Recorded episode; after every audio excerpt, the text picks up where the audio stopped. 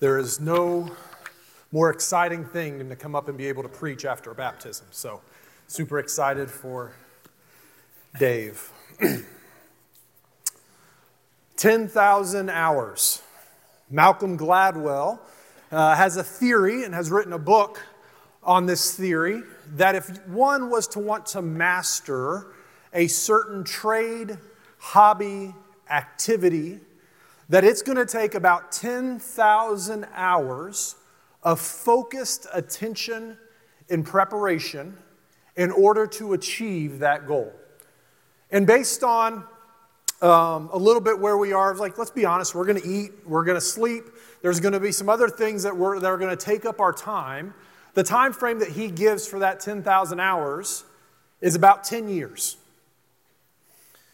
Now, he also went on to say this 10,000 hours is not devoid of talent and capacity.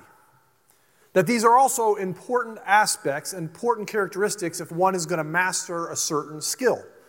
So, for example, I could put 10,000 hours of focused attention, effort, training into being the best offensive lineman I could be. But the, my capacity is this I am 5'9, 165 pounds. So there is going to be a limit to my capacity, no matter how much time, energy, and effort I put into things, that I'm not going to be able to achieve a certain skill. But there still is this reality that if we are going to be who God has created us to be, it is going to be focused attention, a focused training over a period of time.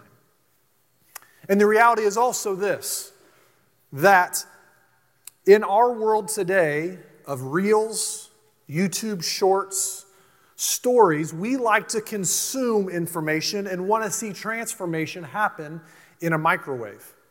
Even for me, if I'm going to watch a YouTube video on how to do something, if I go through the choices and I see that one is 18 minutes long and one is six minutes long, which one are you going to choose? Six minutes, right? Let's condense this thing, and if you got a short on it, I'm going to choose that option because we want to consume things quickly. We want to see growth and transformation happen quickly. And when we think about long, extended time, that can sometimes be difficult for us to even want to engage in. Today, as we get into our passage, we're going to see Jesus' focused attention, his 10,000 hours. We're going to see the result of that, but we want to pay attention to what happens in his quiet preparation. So if you have your Bibles, go ahead and turn there. If you have your Luke books, go ahead and open to page 30. I think page 30 is where we're going to start. Go ahead and open to page 30. If you don't have these, if you're new, we are using these up until Easter. If you scan the QR code on the back of the seat or in the lobby, you can order one. They're five bucks. We've got a few more of them remaining but it's just a way for us to read scripture, to bring it with us, and then to also take notes on the side. So um, if you have that or if you're interested in that, go ahead and, and order that or pull them out now. We are going to be in Luke chapter 4, verse 14 is where we're going to start today. Luke 4:14 says this. Then Jesus returned to Galilee in the power of the spirits, and news about him spread throughout the entire vicinity. He was teaching in their synagogues and being praised by everyone. He came to Nazareth, where he had been brought up. And as usual, he entered the synagogue on the Sabbath day and stood up to read.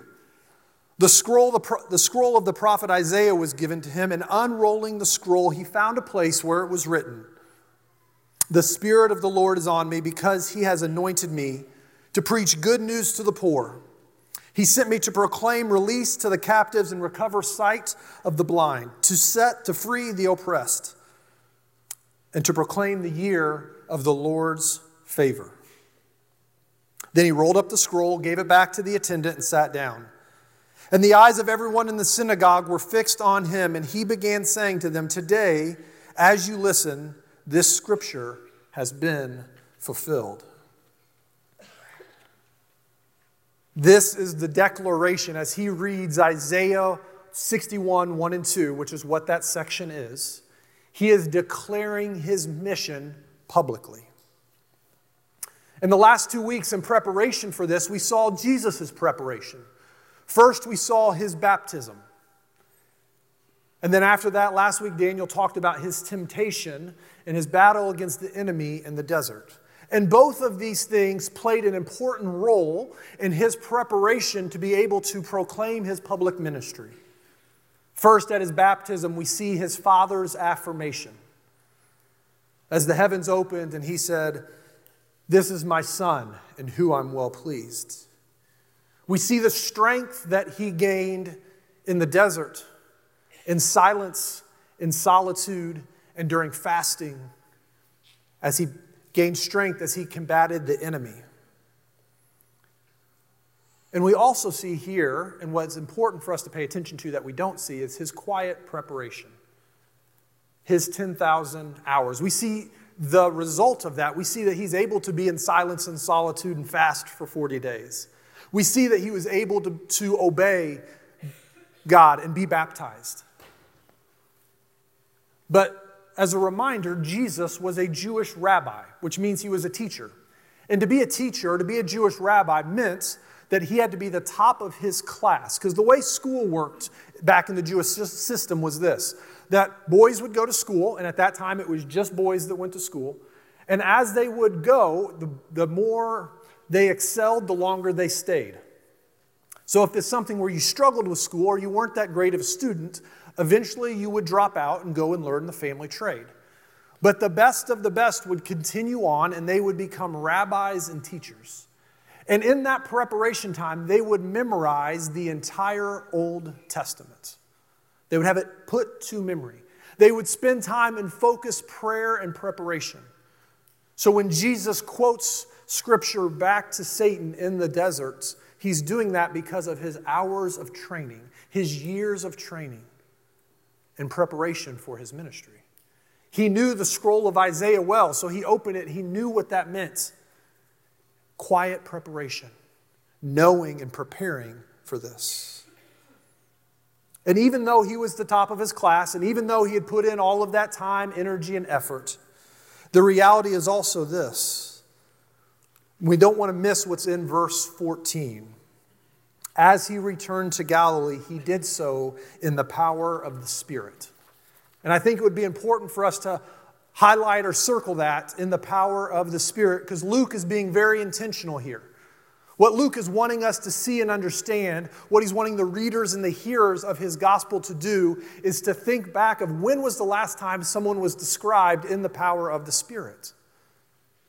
Specifically, Moses and Elijah and then also John the Baptist were three people that they would have recognized and remembered that when they did mighty works, the Spirit of God is with them. And what Luke is setting the scene for here is Jesus, in the same way as Moses, in the same way as Elijah, these people that we look up to and respect, as they did things in the power of the Spirit, so Jesus is doing the same now.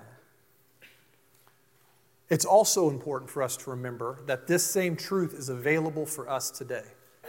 That at Pentecost, when the Holy Spirit came, we are now able to operate and move in the same way. And we're going to talk about our mission and Jesus' mission. But we are able to operate in that with the same spirit that was on Jesus here as he went into Galilee. The same spirit that was with Moses and Elijah is the same spirit today. And that power that we get because of the Spirit's work in our lives Yes, we have our part to play, but there is a role that God plays through his spirit, and Jesus has that spirit with him. And he returns to Galilee. And as he goes to Galilee, things start going really well.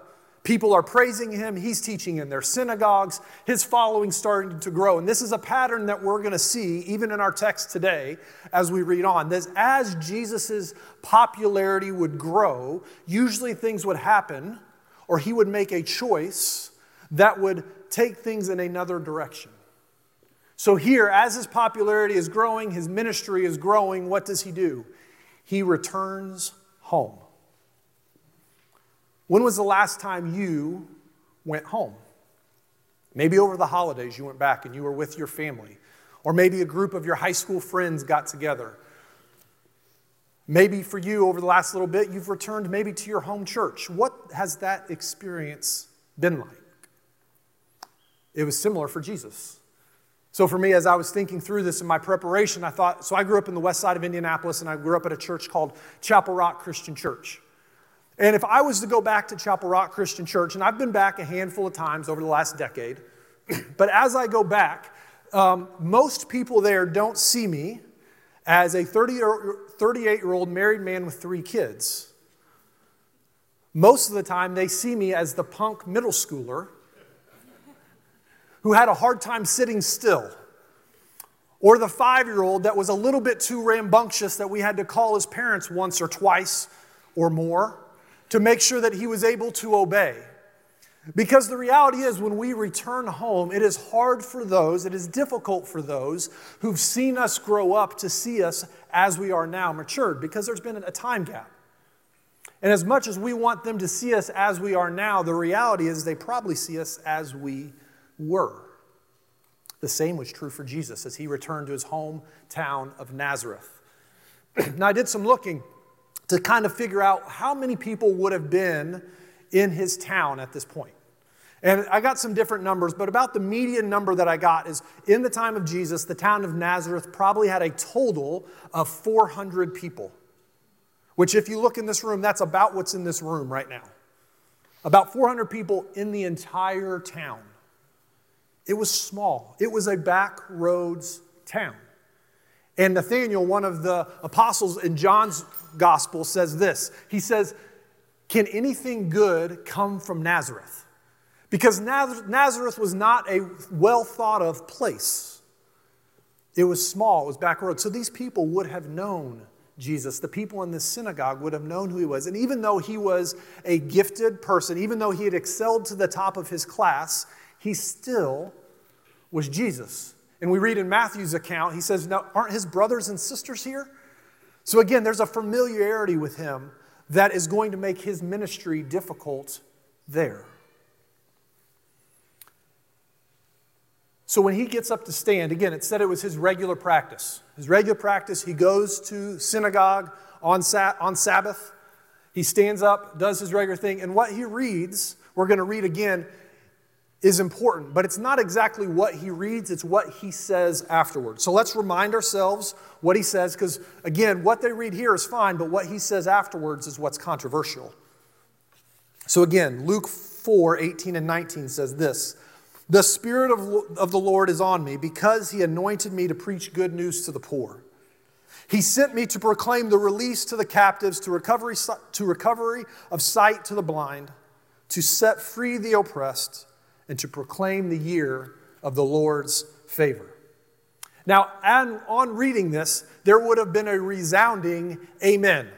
Yes, that's what we want to hear. We are glad. We believe that the Messiah is coming and that the Messiah is going to do these things. That he is going to be on, uh, he is going to set the oppressed free. He is going to recover the sight from the blind. We are going to feel the year of the Lord's favor. And reminder Jesus' mission was to proclaim the kingdom of God or heaven, that it was at hand. And here we see him spell that out a little bit more. And it might be helpful, again, in the margin there, right over there, major theme in Scripture. And one of the major themes in Scripture is this that God has a heart for those who are overlooked, who are outcasted, who are unable to help themselves. This is a major theme that we see through Scripture. That if you start in the Old Testament, in the history books, if you go to the prophets, as you read through the Psalms and the Proverbs to Jesus' ministry and into the letters after Jesus is gone, one thing that we read and that is very clear is that God has a heart for those who cannot help themselves. And as the Jewish people are hearing this, they are excited about it. Because again, they are living right now under Roman captivity. So they, they, had, they lived in Jerusalem, they had their synagogues, but the Roman government was over top of them and was oppressing them at that time. And so as they're reading this, they're, yes, that's exactly what we want. We, we, we believe this, we need this because we are feeling oppressed now. But for Jesus' mission, it's good for us to remember that his mission was not for the elites, but for the overlooked. And we may be sitting here thinking those same things.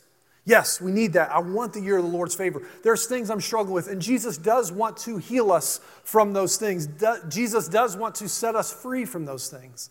But it's important for us to remember that Jesus' ministry is not for the elite, but for the overlooked.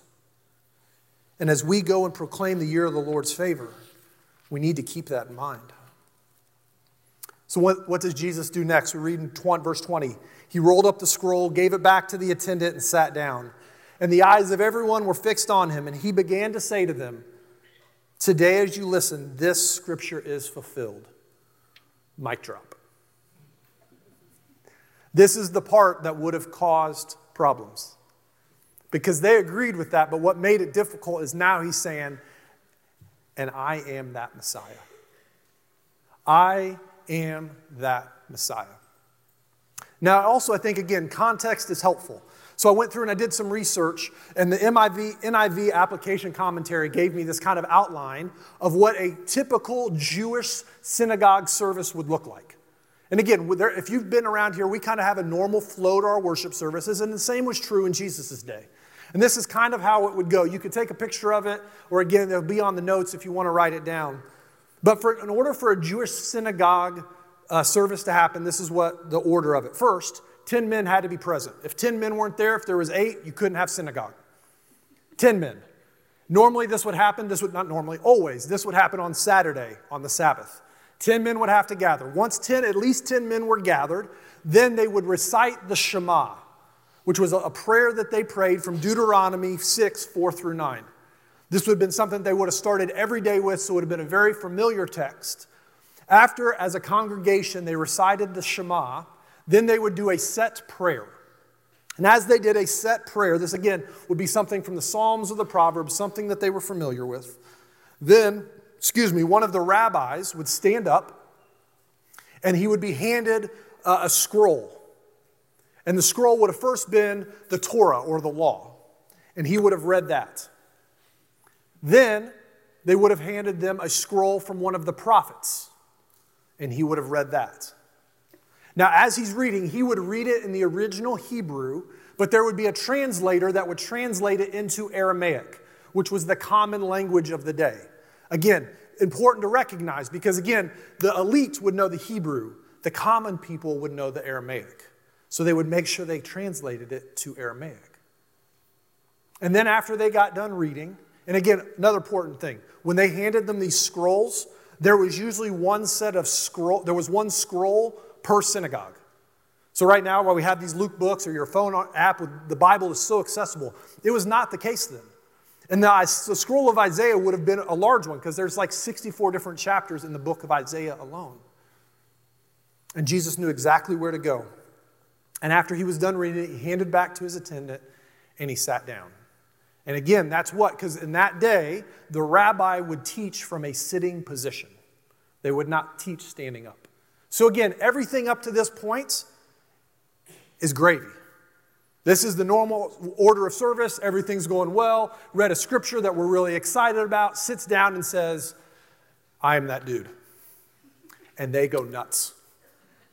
And all of a sudden, this boy that they looked up to, that they loved, sweet little Jesus, now is claiming to be the Messiah. And what do they want to do? They want to throw him off a cliff. Man, how things have changed. Man, how things have changed. As if we were to continue reading, we would see Jesus' ministry. We're going to talk about that here in a second. But before we get there, Again, let's go back to verse 14 and 15. Remember, I told you his ministry was thriving? Things were going really well. People were praising him, and now they're ready to throw him off a cliff. And the truth of the matter is this the message of Jesus, the mission Jesus was on, is a one that is polarizing. It's polarizing. For some people, this is going to be good news. And for others, it's going to be a bit too disruptive. For some, the message that Jesus is going to teach, his mission, is going to feel like a cup of cold water on a hot day. Or for us today, a cup of hot coffee or tea on a cold morning. it's going to be exactly what they need. And for others, and we see it here, it's going to be a rock in their sandal. It's going to be too disruptive. And this is something that we are going to see as we continue to look through the Gospel of Luke. That there are some that are going to receive this message with great joy, and there are others who are going to leave very frustrated because it wasn't the message that they were hoping for. So, Jesus, in that light, in the next little bit, we're not going to read that in verse in Luke, but I'm going to give you a little bit of a summary. So after he does this, they want to throw him off the cliff. He disappears and walks away and continues on to the next town. And when he goes there, he goes, and this is now a week later because we're on the Sabbath again, right? So he leaves. A week later, he's in this town and he heals a man of an evil spirit on the Sabbath. And again, that's the part. Healing man of an evil spirit, great. People are good with that. He's setting the, the, the captives free, but you did it on the wrong day. You're not supposed to do it on Sabbath. That's work. Does he know what he's doing? He's a rabbi, he should know this. But he's continuing to be a little bit disruptive. Then he goes to Peter's house. We're going to read more about Peter in the coming months. But as he goes to Peter's house, Peter is actually married and his mother in law is sick with a fever. So he heals her of her fever. And then after that happens, everyone's bringing the sick, the lame, and Jesus is healing a ton of people. His ministry, and people are loving him. Again, went from away. Now it's starting to grow again. It's starting to grow. He's becoming more and more popular. And then if you go to verse 42, we see how Jesus responds again to this popularity. Verse 42, so on page 34 of the book here, it says this When it was day, he went out and made his way to a deserted place. But the crowds were searching for him. They came to him and tried to, to get him to keep him from leaving. But he said to them, It is necessary for me to proclaim the good news about the kingdom of God to the other towns also, because I was sent for this purpose. And he was preaching in their synagogues in Judea. So, again, if you get a chance, circle that word deserted place. We're going to see that a lot in Luke's gospel. We've already actually seen it once. Again, so that Greek word there is eremos, which means a solitary place. And this is where Jesus would go to be alone with his Father. When his ministry was gaining popularity, when things were going well, he would often get away early in the morning, late at night, or through the night to a deserted place to be alone with his Father. we see in Jesus' ministry a balance here of deep and wide. Now, a lot of churches or authors will call this, there's different things maturity, how do we reach the nations, but also make, that, make sure that we're mature and deep. And this is, as a church leader, this is, if I'm being transparent with you, this is a hard balance to strike. Because we want to make sure that we are a place that if you are exploring Jesus, that this is a place that you can come and you can explore and have some of your questions answered. We want to make sure this is a place that if someone moves into town or a new neighbor comes and they're looking for a church, that you can invite them, that they'll feel welcomed in the parking lot, that they'll get something warm to drink, that they'll be able to worship, hear a good teaching, understand God's word more, that they have kids, that their kids can go be taken care of, but not just watched after, but discipled as well. We want to be a place for that. But at the same time, we don't desire for you to stay right where you're at now. We want you to continue to grow. We want you to deepen your faith and to strike the balance of are you a church that's able to go wide and reach the nations and be those for, for people who don't know Jesus? But also, are you able to provide avenues for us to be able to grow in our faith and mature? Is a tough balance to strike. For us, the way that that happens here is we encourage you to be involved in a small group or a Bible study where you can be in relationship with other people and you can grow. As Jesus did here, we want to invite you into the eremos. So we have retreats that you can go on. Retreats of silence and solitude, simplicity. This next weekend, I'm leading a group. We're going to do a fasting retreat where we explore the discipline of fasting. Because we want to provide space for you to grow and mature in your faith. We do the same thing with the kids. There are retreats that they can go on, there's camps that they can go because we do want to be a place where you can bring your friends and you can come. And if you have questions, you can ask questions. But we also want to make sure that there's a place for you to grow in depth and grow in maturity and learn that if we are going to be on mission, we also need to be able to be fueled and refilled as Jesus was in the quiet, in the quiet preparation, so that we can be on mission to the world around us. So, our hope here is that everyone will discover their purpose and their mission. As a reminder, Jesus' mission was to proclaim that the kingdom of heaven was at hand and to call people to repentance.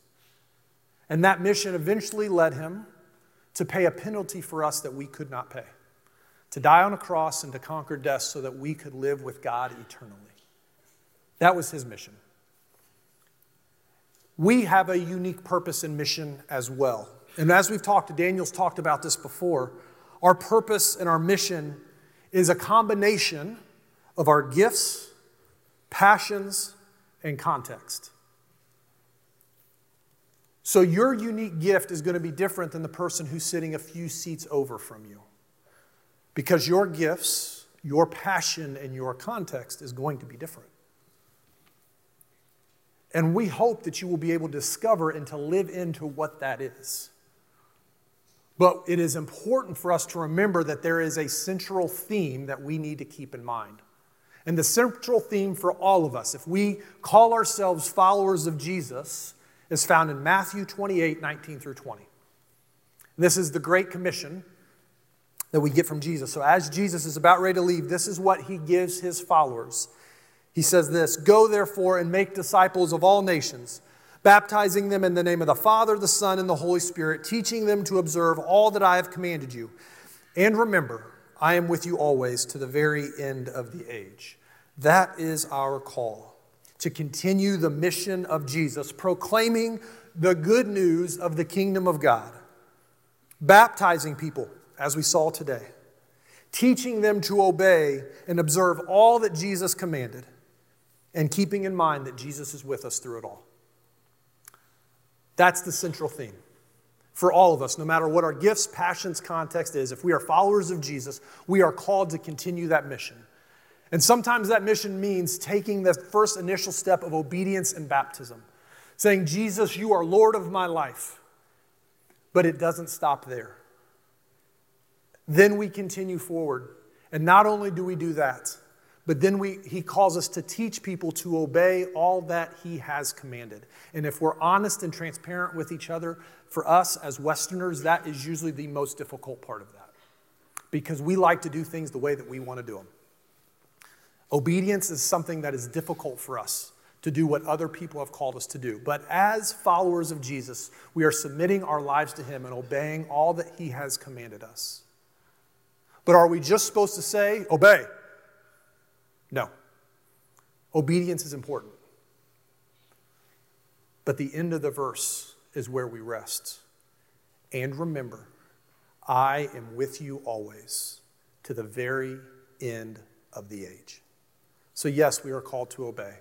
Yes, we are called to proclaim good news. But through it all, we are also called to remember and to remind others that He is with us always to the very end of the age. So that brings us to our daily training. This is our action step for the week. Take the next step in your discipleship to Jesus. So maybe for you, that means that God has put it on your heart that you need to be baptized, that that is something that you need to either be obedience in baptism or that for the first time you need to surrender your life to Him and take that step and make Him Lord of your life. Maybe for you, that means that you need to start spending some time in the eremos, that you need to spend some time in, in silence and solitude with God, working on those 10,000 hours, working, praying through what it means to obey everything that Jesus has commanded you to do. Maybe for you, your next step of discipleship is to share the good news of the kingdom of God with those that are around you. That word go in the, in the um, verse there in Matthew literally means as you go.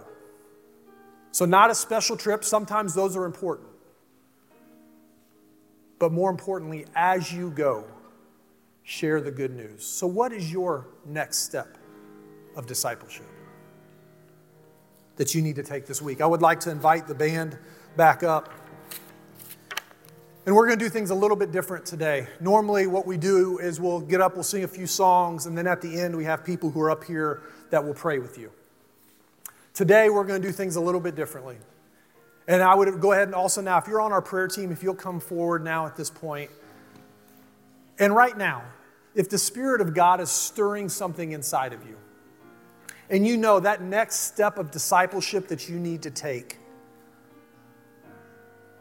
you want to make that decision right now. There are people that will be up here that will pray with you. If you want to make a decision to follow Jesus, to get baptized, come up and let's do that now. If you want to come up and pray with someone, if I want to understand what it means to spend time in the Eremos, I don't like to be by myself, and the idea of spending time alone with God scares me to death, there will be someone that will be up here to pray with you for that. Or maybe there's a specific person that you have in mind that you know God has put on your heart, and there's people up here that can pray for you this week. As you encounter that person, that you will share the good news of the kingdom with them. Let's take that step now. So go ahead, stand up.